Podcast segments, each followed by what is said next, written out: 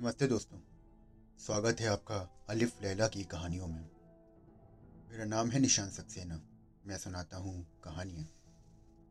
ये सुनते हैं आज की कहानी काले दीपों के बादशाह की। जवान ने अपना वृत्तांत कहना आरंभ किया। उसने कहा, मेरे पिता का नाम महबूब शाह था। वो काले दीपों का अधिपति था। वे काले द्वीप पर चार विख्यात पर्वत हैं। उसकी राजधानी उसी स्थान पर थी। यहाँ पर रंगीन मछलियों वाला तालाब है। मैं आपको ब्यौरेवार सारी कहानी बता रहा हूँ, जिससे आपको सारा हाल मालूम हो जाएगा। जब मेरे पिता सत्तर वर्ष के हुए तो उनका देहांत हो गया और उनकी जगह मैं राज सिंहासन पर बैठा। मैंने अपने चाचा की बेटी के साथ विवाह किया और मैं उसे बहुत चाहता था और वो भी मुझे बहुत चाहती थी। पाँच वर्ष तक हम लोग सुखपूर्वक रहे। फिर मुझे आभास हुआ कि उसका मेरे प्रति पहले जैसा प्रेम नहीं है। एक दिन दोपहर के भोजन के पश्चात वो स्नानागृह को गई और मैं अपने शयन कक्ष में लेटा रहा। दो दासियाँ, जो रानी को पंखा जला करती थी, मेरे सिरहाने पैताने बैठ गईं। मुझे आराम देने के लिए वो पंखा जलने लगी। वो मुझे सोता जानकर धीमे धीमे बातचीत करने लगी। मैं सोया नहीं था, किंतु उसकी बातें सुनने के लिए मैंने सोने का बहाना किया। एक दासी बोली कि हमारी रानी बड़ी दुष्ट है। ऐसे सुंदर और सुशील पति को प्यार नहीं करती। दूसरी बोली, तू ठीक कहती है। रात में बादशाह को अकेला सोता छोड़ कर रानी ना जाने कहाँ चली जाती है? बेचारे बादशाह को पता नहीं चलता। अली ने कहा कि यह बेचारा जाने भी कैसे? रानी रोज रात को उसके शरबत में कोई नशा मिलाकर उसे देती है। ये नशे से बिल्कुल बेहोश हो जाता है और रानी जहाँ चाहती है वहाँ चली जाती है। प्रातःकाल आने से के कुछ होने से पहले होश में आने की सुगंधी सुंघा देती है। मेरे बुज़ुर्ग दोस्त, मुझे यह सुनकर इतना दुख हुआ कि उसे वर्णन करना मेरे सामर्थ्य के बाहर है। उस समय मैंने अपने क्रोध को संभालना उचित समझा और कुछ देर में इस तरह की अंगाड़ियाँ, अंगड़ाइयाँ लेते हुए उठा जैसे कि सचमुच सो रहा था। कुछ देर में रानी भी स्नान करके वापस आ गई। रात को भोजन के उपरांत मैं शयन के लिए लेटा था तो रानी हमेशा की तरह मेरे लिए शरबत का प्याला लाई। मैंने प्याला ले लिया और उसकी आँख बचाकर खिड़की से बाहर फेंक दिया। अली प्याला उसके हाथ में ऐसे दे दिया कि जैसे पूरा शरबत पी लिया है। फिर हम दोनों पलंग पर लेट गए। रानी ने मुझे सोता समझकर एक मंत्र ज़ोर से पढ़ा और मेरी तरफ़ मुँह फेर कर कहा कि तू ऐसे सो के कभी ना जागे। वो भड़कीले वस्त्र पहनकर कमरे से निकल गई। मैं भी पलंग से उठा और तलवार लेकर उसका पीछा करने लगा। वो मेरे केवल थोड़ा ही आगे थी और उसकी पग ध्वनि मुझे सुनाई दे रही थी। लेकिन मैं ऐसे धीरे धीरे पाँव रखकर उसके पीछे पीछे चल रहा था कि मेरे आने का कोई आभास न मिले। वो कई द्वारों से होकर निकली। उन सभी में ताला लगे हुए थे और उसकी मंत्र शक्ति से सभी ताले खुलते जा रहे थे। आखिरी दरवाजे से निकलकर वो जब बाग में गई तो मैं दरवाजे के पीछे छुपकर देखने लगा कि वो क्या करती है। वो बाग से आगे बढ़कर एक छोटे से वन के अंदर चली गई, जो चारों ओर झाड़ियों से घिरा हुआ था। मैं भी एक अन्य मार्ग से होकर उस वन के अंदर चला गया और इधर उधर आँखें घुमाकर उसे ढूँढने लगा। देर में मैंने देखा कि एक पुरुष के साथ, जो कि हबशी गुलाम लग रहा था, हाथ में हाथ दिए वो टहल रही है। शिकायत कर रही है कि मैं तुम्हें प्राणपण से प्रेम करती हूँ और रात दिन तुम्हें ही ध्यान में मग्न करती हूँ और तुम्हारा ये हाल है कि मुझसे सीधे मुँह बात नहीं करते हमेशा मुझे भला बुरा कहते हो। आखिर तुम क्या चाहते हो? तुम मेरे प्रेम की परीक्षा लेना चाहते हो। तुम मेरी शक्ति जानते हो और मेरे अंदर इतनी शक्ति है कि कहो तो सूर्योदय से पहले ही इन सारे महलों को भूमिगत कर दूँ। सारा ठाट बाट बिल्कुल वीरान कर दूँ कि जहाँ भेड़िए और उल्लुओं के अलावा कोई दिखाई ना दे। और जो पत्थर जहाँ महलों में लगे हैं, वो काफ पर्वत पर वापस उड़कर चले जाएँ। इतनी शक्ति रखते हुए भी मैं प्रेम के कारण तुम्हारे पैरों में गिरी रहती हूँ और तुम्हें मेरी परवाह नहीं। रानी ये बातें करती हुई अपने हफ्शी प्रेमी के हाथ में हाथ दिए टहलती जा रही थी। जब वे लोग उस झाड़ी के पास पहुँचे तो मैं छुपा हुआ था। मैंने बाहर निकलकर हफ्शी की गर्दन पर पूरे ज़ोर से तलवार का वार किया।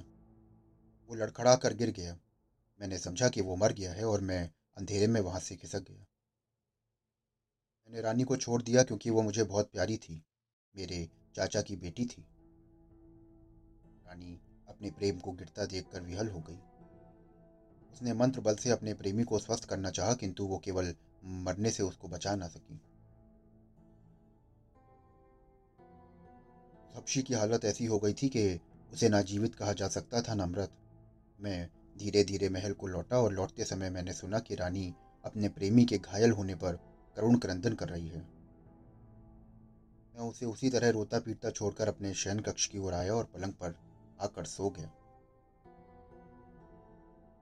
प्रातःकाल, जागने पर मैंने रानी को फिर से अपनी बगल में सोता पाया।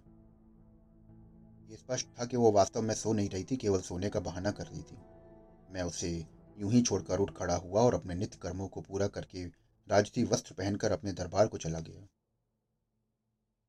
दिन भर राजकार निपटाने के बाद मैं अपने महल में आया तो देखा कि रानी के ने शोक संताप सूचक काले वस्त्र पहन रखे हैं। बाल बिखराए हुए हैं और उन्हें वो नोच रही है।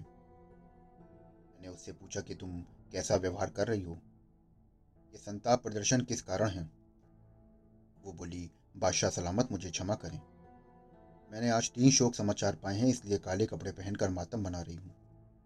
मैंने पूछा कि वो कौन कौन से समाचार हैं? उसने बताया कि मेरी माता का देहांत हो गया। मेरे पिताजी एक युद्ध में मारे गए और मेरा भाई ऊंचाई से गिरकर मर गया। मैंने कहा कि समाचार तो बुरे हैं, लेकिन तुम्हारे इस प्रकार मातम करने के लायक नहीं है। वे भी तो तुम्हारे संबंधी थे और तुम्हें उनकी मृत्यु का शोक ही होना चाहिए। इसके बाद वो अपने कमरे में चली गई और मुझसे अलग होकर उसी प्रकार रोटती पीटती रही। मैं उसके दुख का कारण जानता था, इसलिए मैंने उसे समझाने की चेष्टा भी ना की। एक वर्ष तक यही हाल रहा। फिर उसने कहा कि मुझसे दुख नहीं संभलता, मैं एक मकबरा बनवाकर उसमें दिन रात रहना चाहती हूँ। मैंने उसे ऐसा करने की अनुमति दे दी। उसने एक भारी गुंबद वाली मकबरे जैसी इमारत बनवाई, जो यहाँ से दिखाई देती है और उसका नाम शोकागार रखा गया जब वो ग्रह बन चुका था तो उसने अपने घायल प्रेमी हपशी को वहाँ लाकर रखा और स्वयं भी वहाँ रहने लगी। वो दिन मैं उसे कई बार कोई औषधि खिलाती थी। और जादू मंत्र भी करती थी। फिर भी उसे ऐसा प्राणघातक घाव लगा कि औषधि और मंत्रों के बल पर उसके केवल प्राण अटके हुए थे। वो ना चल पाता था, ना बोल पाता था। सिर्फ़ रानी की ओर टुक टुक देखा करता था। रानी के प्रेम को जीवित रखने के लिए वो इतना ही यथेष्ट था। वो उसे घंटों प्रेम की बातें करके अपने चित्त को सांत्वना दिया करती थी। दिन में दो बार उसके समीप जाती थी और देर तक उसके पास बैठी रहती थी। मैं जानता था कि वो क्या करती है। फिर भी सारे कार्यकलाप ऐसे साधारण रूप से करता रहा जैसे कि मुझे कुछ बात का विदित ही नहीं। किंतु एक दिन मैं अपनी उत्सुकता को रोक नहीं पाया। मैंने जानना चाहा कि वो अपने प्रेमी के साथ क्या करती है। मैं उस मकबरे में ऐसी जगह छुप कर बैठ गया जहाँ रानी और उसके प्रेमी की सारी बातें मुझे दिखाई और सुनाई थी लेकिन वो लोग मुझे ना देख पाए। रानी अपने प्रेमी से कहने लगी कि इससे बड़ा दुर्भाग्य क्या हो सकता है कि मैं तुम्हें ऐसी व्यवस्था की अवस्था में देखती हूँ? तुम सच मानो, तुम्हारी दशा देखकर मुझे इतना कष्ट होता है जितना स्वयं तुम्हें भी नहीं होता होगा। मेरे प्राण, मेरे जीवन धार में तुम्हारे सामने घंटों बैठी बातें करती हूँ और तुम मेरी एक बात का भी उत्तर नहीं देते। अगर तुम इससे एक बात भी करो तो मेरे चित्त को बड़ा धैर्य मिले, बल्कि मुझे बड़ी प्रसन्नता हो। खैर, मैं तुम्हें देख कर ही धैर्य धारण करती हूँ। रानी इस प्रकार अपने प्रेमी के सम्मुख बैठकर प्रलाप कर रही थी। मुझ मूर्ख से अपनी रानी की यह दशा ना देखी गई और उसका प्रेम मेरे हृदय में फिर उमड़ आया। चुपचाप महल में आ गया। कुछ देर में वो किसी काम से महल आई तो मैंने देखा कि वो बहुत शांत है। मैंने उससे कहा कि तुमने अपने सगे संबंधियों के प्रति बहुत शोक व्यक्त कर लिया। अब साधारण रूप से रानी जैसा जीवन बिताओ। वो रोक कर कहने लगी कि बादशाह सलामत मुझसे ये करने के लिए ना कहें। मैं उसे जितना समझाता बुझाता था, वो उतना ही रोना पीटना करती थी। मैंने उसे उसके हाल पर छोड़ दिया। इसी अवस्था में दो वर्ष तक रही। मैं एक बार फिर शोकागार में गया कि रानी और हफ्शी का हाल देखूँ। मैं फिर छुप कर बैठ गया और सुनने लगा। रानी कह रही थी कि, प्यारे, अब तो दो वर्ष बीत गए हैं और तीसरा वर्ष लग गया है। तुमने मुझसे बात भी नहीं की। मेरे रोने, चिल्लाने और विलाप करने का तुम्हारे हृदय पर कोई प्रभाव नहीं होता। जान पड़ता है कि तुम मुझे बात करने के योग नहीं समझते। इसलिए तुम अब मुझे देखकर आँखें भी बंद कर लेते हो और मेरे प्राण पिए। एक बार आँख खोलकर तो मुझे देखो। मैं तुम्हारे प्रेम में कितना विहल हो रही हूँ। रानी की यह बात सुनकर मेरे तन बदन में आग लग गई। मैं मकबरे से बाहर निकल आया और गुंबद की तरफ़ मुँह करके कहा, ओ गुंबद तू इस स्त्री और उसके प्रेमी को जो मनुष्य रूपी राक्षस है, निगल क्यों नहीं जाता? ये आवाज़ सुनकर मेरी रानी, जो अपने हफ्शी प्रेमी के पास बैठी थी, क्रोधांत होकर निकल आई और मेरे समीप आकर बोली, अभाग्य दुष्ट, तेरे कारण ही मुझे वर्षों से इस शोक ने जकड़ा रखा है। तेरे ही कारण मेरे प्रिय की ऐसी दयनीय दिशा हो गई है। और वो इतनी लंबी अवधि से घायल पड़ा है। मैंने कहा कि हाँ मैंने ही इस कुकर्मी राक्षस को मारा है। ये इसी योग्य है और तू भी इस योग्य नहीं के जीवित रहे क्योंकि तूने मेरी सारी इज़्ज़त मिट्टी में मिला दी। ये कहकर मैंने तलवार खींच ली और चाहा कि रानी की हत्या कर दूँ, किंतु उसने कुछ ऐसा जादू किया कि मेरा हाथ ही ना उठ सका।